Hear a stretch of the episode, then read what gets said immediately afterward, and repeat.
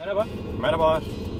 Bu bölüm Fintech konuşalım. Fintech. Financial Technologies. Evet. Finansal teknolojiler, finansal servisler. Türkiye'yi bence biraz konuşalım. Çünkü Fintech konusuna bir girersek derya deniz herhalde 3-5 bölüm yapabiliriz. Ama birazcık Türkiye'deki ekosistem, Türkiye'de kim var, ne yapılıyor, ne ediliyor biraz ondan bahsedelim istiyoruz. Fintech'te birkaç tane bence önemli konu var Türkiye'de büyüyen. Bir tanesi ödeme sistemleri hikayesi. Yani paraya aracılık etme gündemi. Bir diğer gündem bence önemli gündemlerden bir tanesi bizim yaptığımız e-dönüşüm işleri. Yine Türkiye'de hızlı büyüyen segmentlerden bir tanesi. Bir de çok farklı tabii finansal hizmetler var. Yani işte atıyorum wallet'lar var. Diğer taraftan Apsiyon'un yaptığı tarzda işte bir site yönetimi ama baktığınızda tamamen bir fintech servis. Neden? Çünkü işte sitedeki aidat ödemelerini otomatize eden bir çözümleri var. Birazcık rakamlardan bahsedelim. Hani öyle başlayalım istersen. Olabilir. Sonra Türkiye'de kimler var, hangi oyuncular var, ne yapıyor, biraz da onlardan bahsediyoruz. Olur. Şu an mesela fintech, bu İngiltere karşılaştırmalarıyla bir tablo herhalde. Hem de bir infografik var. Belki o şeye geçmeden, o dataya geçmeden şeyi de söylemek lazım. Türkiye'de Fintech İstanbul adında BKM'nin desteklediği, aynı zamanda Startup Watch'un desteklediği bir oluşum var. Hem ekosistemi, Fintech ekosistemini bir araya getiriyorlar. Yine grubun, sayfanın linklerini açıklamalar alanında paylaşıyor oluruz. Çok ciddi bir content var ve Türkiye ile ilgili ve dünyadaki fintech gelişmeleriyle ilgili düzenli bültenler yayınlıyorlar. O yüzden eğer takip etmiyorsanız mutlaka takip etmenizi tavsiye ederim. Ciddi bir veri o kaynaktan akıyor aslında Türkiye'deki ekosistemle ilgili. Evet. Hazırladıkları bir rapor var. Raporda çok güzel veriler var. Hani oradan faz alarak gidelim. Bir kere raporda belirtmiş yaklaşık 200 civarı, 200'den fazla Türkiye'de girişim var. Fena bir sayı değil. Aslına bakarsan bir dikeyde yani 200 girişim ama yurt dışındaki örneklere baktığımızda İngiltere ve ABD'de fintech girişim sayısı 4000. Evet. Ciddi bir rakam. Yani tabii Türkiye ile oraları karşılaştırmak bence şu aşamada çok doğru değil ama gitmemiz gereken nokta en azından epey yolumuz var da. Evet. Çok aslında hani eski bir hikaye fintech ama yeni popülerleşti. Yatırımcı sayısı artıyor. O yüzden önemli bir bence dikey. Yani fintech'e yatırım yapan gerek Türkiye'de gerek yurt dışında çok fazla fon var. Çok fazla risk sermayesi var. O yüzden bu alanda iş yapan girişimler için para bulmak ya da nereye gideceklerini görmek adına bence pazar çok açık. Ama zor bir pazar aynı zamanda. Çok zor bir pazar. Yani çünkü bir pazar değil yani. Rakibiniz birçok alanda bankalar. Yani. Regülasyon en büyük engelleri, en büyük zorluğu. Ciddi bir know-how gerektiriyor. Kesinlikle. Yani ben gidip bir işi yapacağım dediğinizde yapamıyorsunuz. Çünkü aracı olduğunuz şey değerli evrak, değerli para hareketleri. O yüzden regülasyon çok önemli.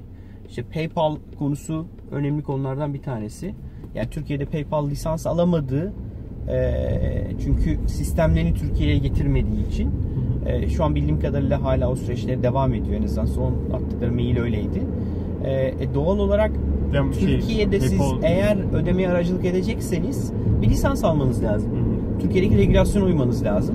Aynı şey yurt dışı için de geçerli. Yani birçok ülkede ödemeye aracılık etmek için, paraya aracılık etmek için, para transferi yapmak için bir lisans almanız lazım. Evet. Bazı ülkelerde bankacılık lisansı gerekiyor. Türkiye gibi ülkelerde, mesela Türkiye'de sadece bir e-ödeme adı altında bir ödeme aracılık edecek şirketlerin ayrı bir lisans alması gerekiyor. Peki şunu sorayım, yani Türkiye'deki regülasyona daha mı zor yurt dışına göre? Şimdi PayPal baktığımızda aslında birçok ülkede faaliyet gösteriyor. Tabii. Türkiye'de gösteremedi. Türkiye gibi başka ülkeler de var çıktığı veya hizmet vermediği regülasyon nedeniyle. Bence orada bir vardır. Yani sonuçta bir para çökme eğrisi. Ne kadar gelir getireceğim ve ne kadar yatırım yapmam gerekiyor. Belki PayPal'ın planlarına göre Türkiye'ye yapacağı yatırım Türkiye'den elde edeceği geliri karşılamıyordu. O nedenle dediler ki biz ana sistemlerimizi Türkiye'ye getirmek istemiyoruz. Türkiye'de bankacılık sektöründe de benzer bir düzenleme var. Eğer Türkiye'de faaliyet gösteren bir bankaysanız, uluslararası bankalar için mutlaka sistemleri Türkiye'de olmasını istiyor. Yani ben atıyorum HSBC olarak bütün bankacılık core sistemlerimi Türkiye'de konumlandırmam gerekiyor. Sunucular burada olmalı, veriler burada saklanmalı. Bankacılık için bu regülasyon çıkalı oldu ve bildiğim kadarıyla hemen hemen tüm bankalar tüm sistemlerini Türkiye'ye getirdiler. PayPal'ın yaşadığı problem de buydu. PayPal ödeme sistemlerinde de aynısını istedi. BRRK dedi ki arkadaşlar Türkiye'de e-para işi yapacaksanız core sistemleriniz buraya gelmeli. PayPal dedi ki benim bütün sistemlerim globalde. Ben bunları getirmeyeceğim. Sadece belli replikasını aldığım kadarıyla Türkiye'ye getirmek istedi. Orada lisanslama sürecinde izin alamadılar bu yöntem nedeniyle. Umarım alırlar. Umarım alırlar çünkü özellikle yurt dışına şimdi iki bacağı var bence PayPal'ın kritik olduğu. Bir tanesi Türkiye'de yerleşik şirketler yurt dışına satış yaptığı PayPal kanalıyla geçiyordu. Yani ben atıyorum Avrupa'da bir şey sattım ya da sen Udemy'de eğitim verdin. Nasıl gönderiyor Udemy sana parayı? Sadece PayPal'la gönderiyor. O yüzden bir şey de yok yani. O yüzden Türkiye'deki girişimlerin yurt dışından tahsilat yapabilmeleri adına çok önemliydi. Çok önemli bir kaynak. Evet. Çok önemli. O kaynağa gittiler. Hatta benim bildiğim birkaç tane girişim cirosunun %70'ini %80'ini PayPal kanalında yaptığı için girişimler kapandı bu olaydan sonra. Yani çok ciddi cirolarını kaybettiler. O öyle bir risk var ama Türkiye'de de güzel alternatifler var. Mesela iyzico. Alternatif var da sıkıntı işte yurt dışındaki şeye geçerli yok. Yani yurt dışındaki firma kabul etmiyor iyzico'yu. Kabul ediyorum. Yani Türkiye'de ben yapabilirim alışverişimi onun üzerine ama ne zaman ki yurt dışına çıktığım zaman onlar iyzico'yu maalesef bugün tanımıyorlar. İnşallah hani bir gün onunla tanırlar. Evet. Oradan alışverişimizi yapalım. Yani şu an PayPal'ın kapanması bence de en büyük, hani benim de üzüldüğüm şey yurt dışı ile ilgili iş yapan kişiler, startuplar bir gelir elde edemediler. Evet. Edemiyorlar. Burada bir gelir kaybı var. Bence bu tarafı bir sıkıntı. Yani diğer taraftan da evet bunun vergilendirilmesi, Türkiye'de bunun kayıt altına alınması bence çok önemliydi. Yani ben bugün yurt dışından bir şey satılıp buraya getiriyorsam, PayPal'da ödüyorsam devletin bir şekilde monitör etmesi gerektiğine ben inanıyorum. Evet. Çünkü Türkiye'lik ticaretin normalleşebiliyor olması için. O yüzden bence önemli. O yüzden o regülasyonu sağlayacak olan ihtiyaçlarının şeyin yapması çok önemli. PayPal'ın yapıyor ve tekrar Türkiye'de faaliyete geçiyor. Orası önemli. Okay. Kim var o dikeyde? O dikeyde aslında birçok oyuncu var. İşte PayU var, mikro ödeme, BKM var. BKM biraz farklı bir konumda. Yani BKM bir sanal POS hizmeti vermiyor aslında biraz farklı olarak. Mesela iyzico var. Çok iyi oyunculardan. Barbaslar harika bir startup ve çok iyi gidiyorlar. İran'a açıldılar. Hadi ya. Şu an İran'da tam zamanda çok güzel bir zamanda İran'a açıldılar. Yani PayPal İran'da yokken iyzico bugün İran'da var ve İran'daki kartlarla PayPal'ın yaptığını, yani Türkiye'deki kart nasıl PayPal ödeme alabiliyorsa İran'daki kartta iyzico ödeme alabiliyor. Güzel bir şey. Yani Türkiye'de ben bir şirketim ve İran'da ticaret yapmak istiyorum. İran'daki müşteriye bir şey satmak istiyorum. iyzico'nun altyapısı bunu sağlıyor. Bu bence çok güzel. Bunun daha da yaygınlaşıyor olması lazım. Benim sektörde çok sevdiğim oyunculardan bir tanesi Öde Al. Fevzilerin girişimi. Öde Al cep telefonlarını POS haline getiriyor. Bence bu da çok güzel benziyor, dikey. Değil mi? Square'e benziyor. Farkı yok. Bir cihaz takma ihtiyacı yok. Yani cep telefonunu bir uygulama yüklüyorsun. Öde Al'ın uygulamasını. Ben geldim sana bir hizmet verdim. Tahsilat yapacağım. Bir POS makinesi taşımıyorum. POS makinesine bir para vermiyorum. Bir aylık sabit ücret ödemiyorum. Öde Al belli bir komisyonda senden benim kredi kartından tahsilat yapmama izin veriyor. Güvenli bir şekilde. Güvenli bir şekilde bunu yapıyor. Logluyor.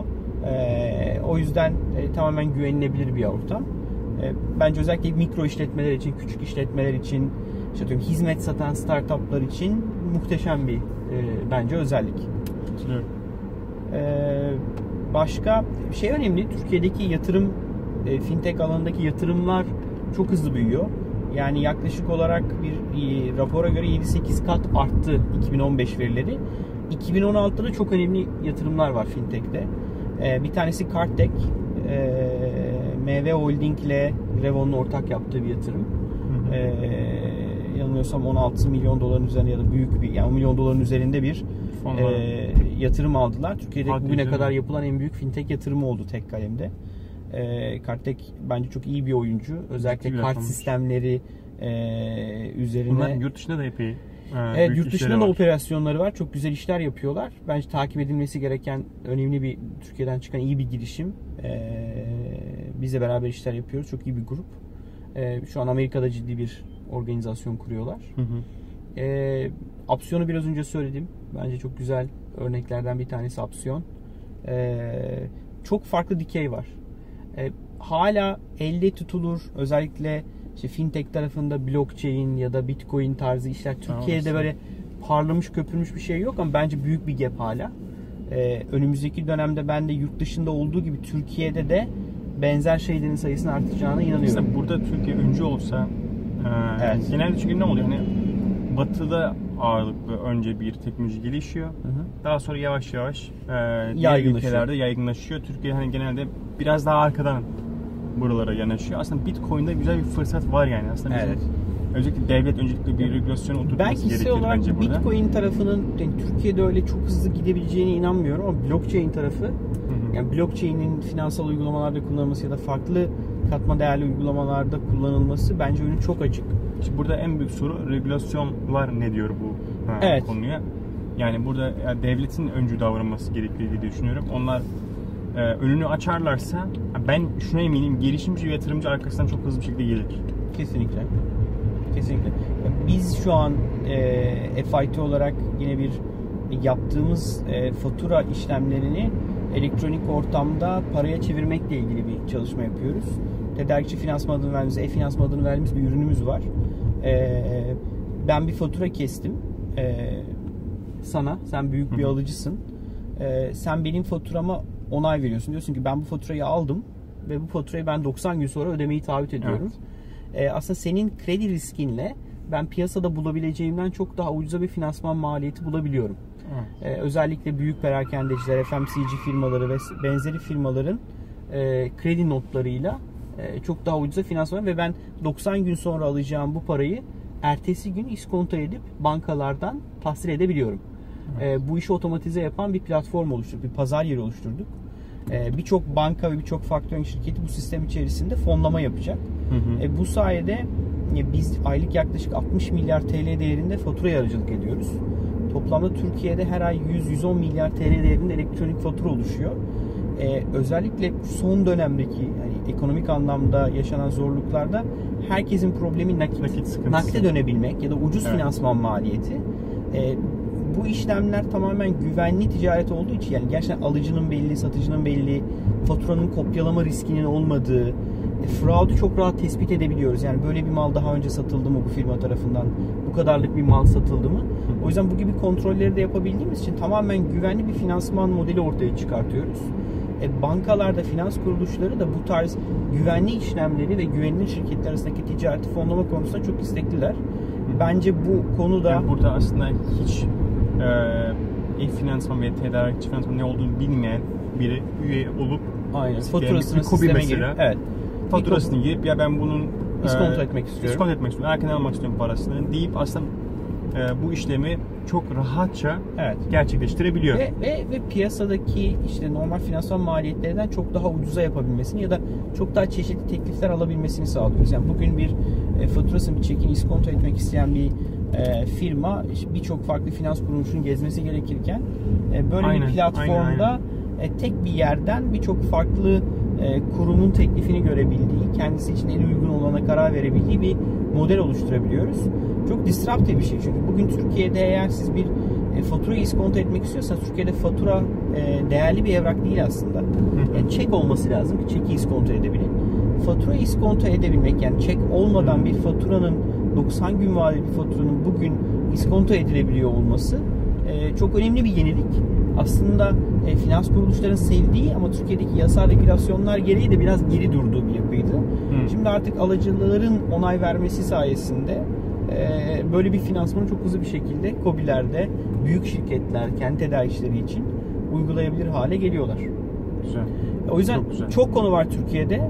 Çok büyük bir bence alan, fintech alanı. Büyüyor ve büyük boşluklar var aslında. Aynen. Çok fazla boşluk var. Doldurulması gerekiyor. Çok fazla boşluk var. Ve doldurulacak da. Kesinlikle. Girişimciler tarafından. Kesinlikle. Yani biraz önce söylediğimiz o PayPal, iyzico örneğinde olduğu gibi o tarafta ciddi hala fırsatlar var. Wallet dünyası ayrı bir dünya. İşte Öde Al'ın yaptığı iş bambaşka bir iş. Apsiyon'un yaptığı iş bambaşka iş. Ve dediğim gibi Türkiye'de çok fazla fırsat var. Birçok startup var. Önümüzdeki dönemde bence bu alanda hem çok fazla yatırım haberi duyacağız Uluslararası yatırımcılar bu alana odaklamış. Uluslararası yatırımcılar çok fazla. O yüzden yurt dışında benzer bir konuya yatırım yapan bir yabancı yatırımcı Türkiye'de de aynı işi yapan ya da benzer işleri yapan yeni şirketlere karşı çok açıklar. Benim son dönemde yatırımcılar yaptığım görüşmelerde bunu çok net görebiliyorum. Yani fintech alanında ciddi bir fokus, ciddi bir odaklanma var. O yüzden önü açık bir konu, alan. Yani zaten bu infografikte şey üzerine %20 bir büyüme bekleniyor sadece bu yıl. Bu önümüzdeki yıllarda da devam edecek hızlı bir şekilde. O yüzden bir fikriniz varsa hiç durmayın deriz. Hiç durmayın, evet. Fintech alanı, fintech alanındaysa. Evet, yani ben bir şey yapacağım diyorsanız fintech çok güzel bir alan. Çok teşekkürler. Teşekkürler izlediğiniz için. Bence bu konu, bu muhabbeti devam ettirebiliriz. Evet, birkaç fintech bölümü daha çıkartabiliriz yani. Kesin olacak gibi gözüküyor. Güzel de fikirler verir. Evet. İzlediğiniz için teşekkür ederiz. Lütfen bölümü beğendiyseniz like tuşuna basın. Paylaşın. Lütfen paylaşın ve lütfen abone olun. Kanala abone olun. Görüşmek üzere. Görüşmek üzere.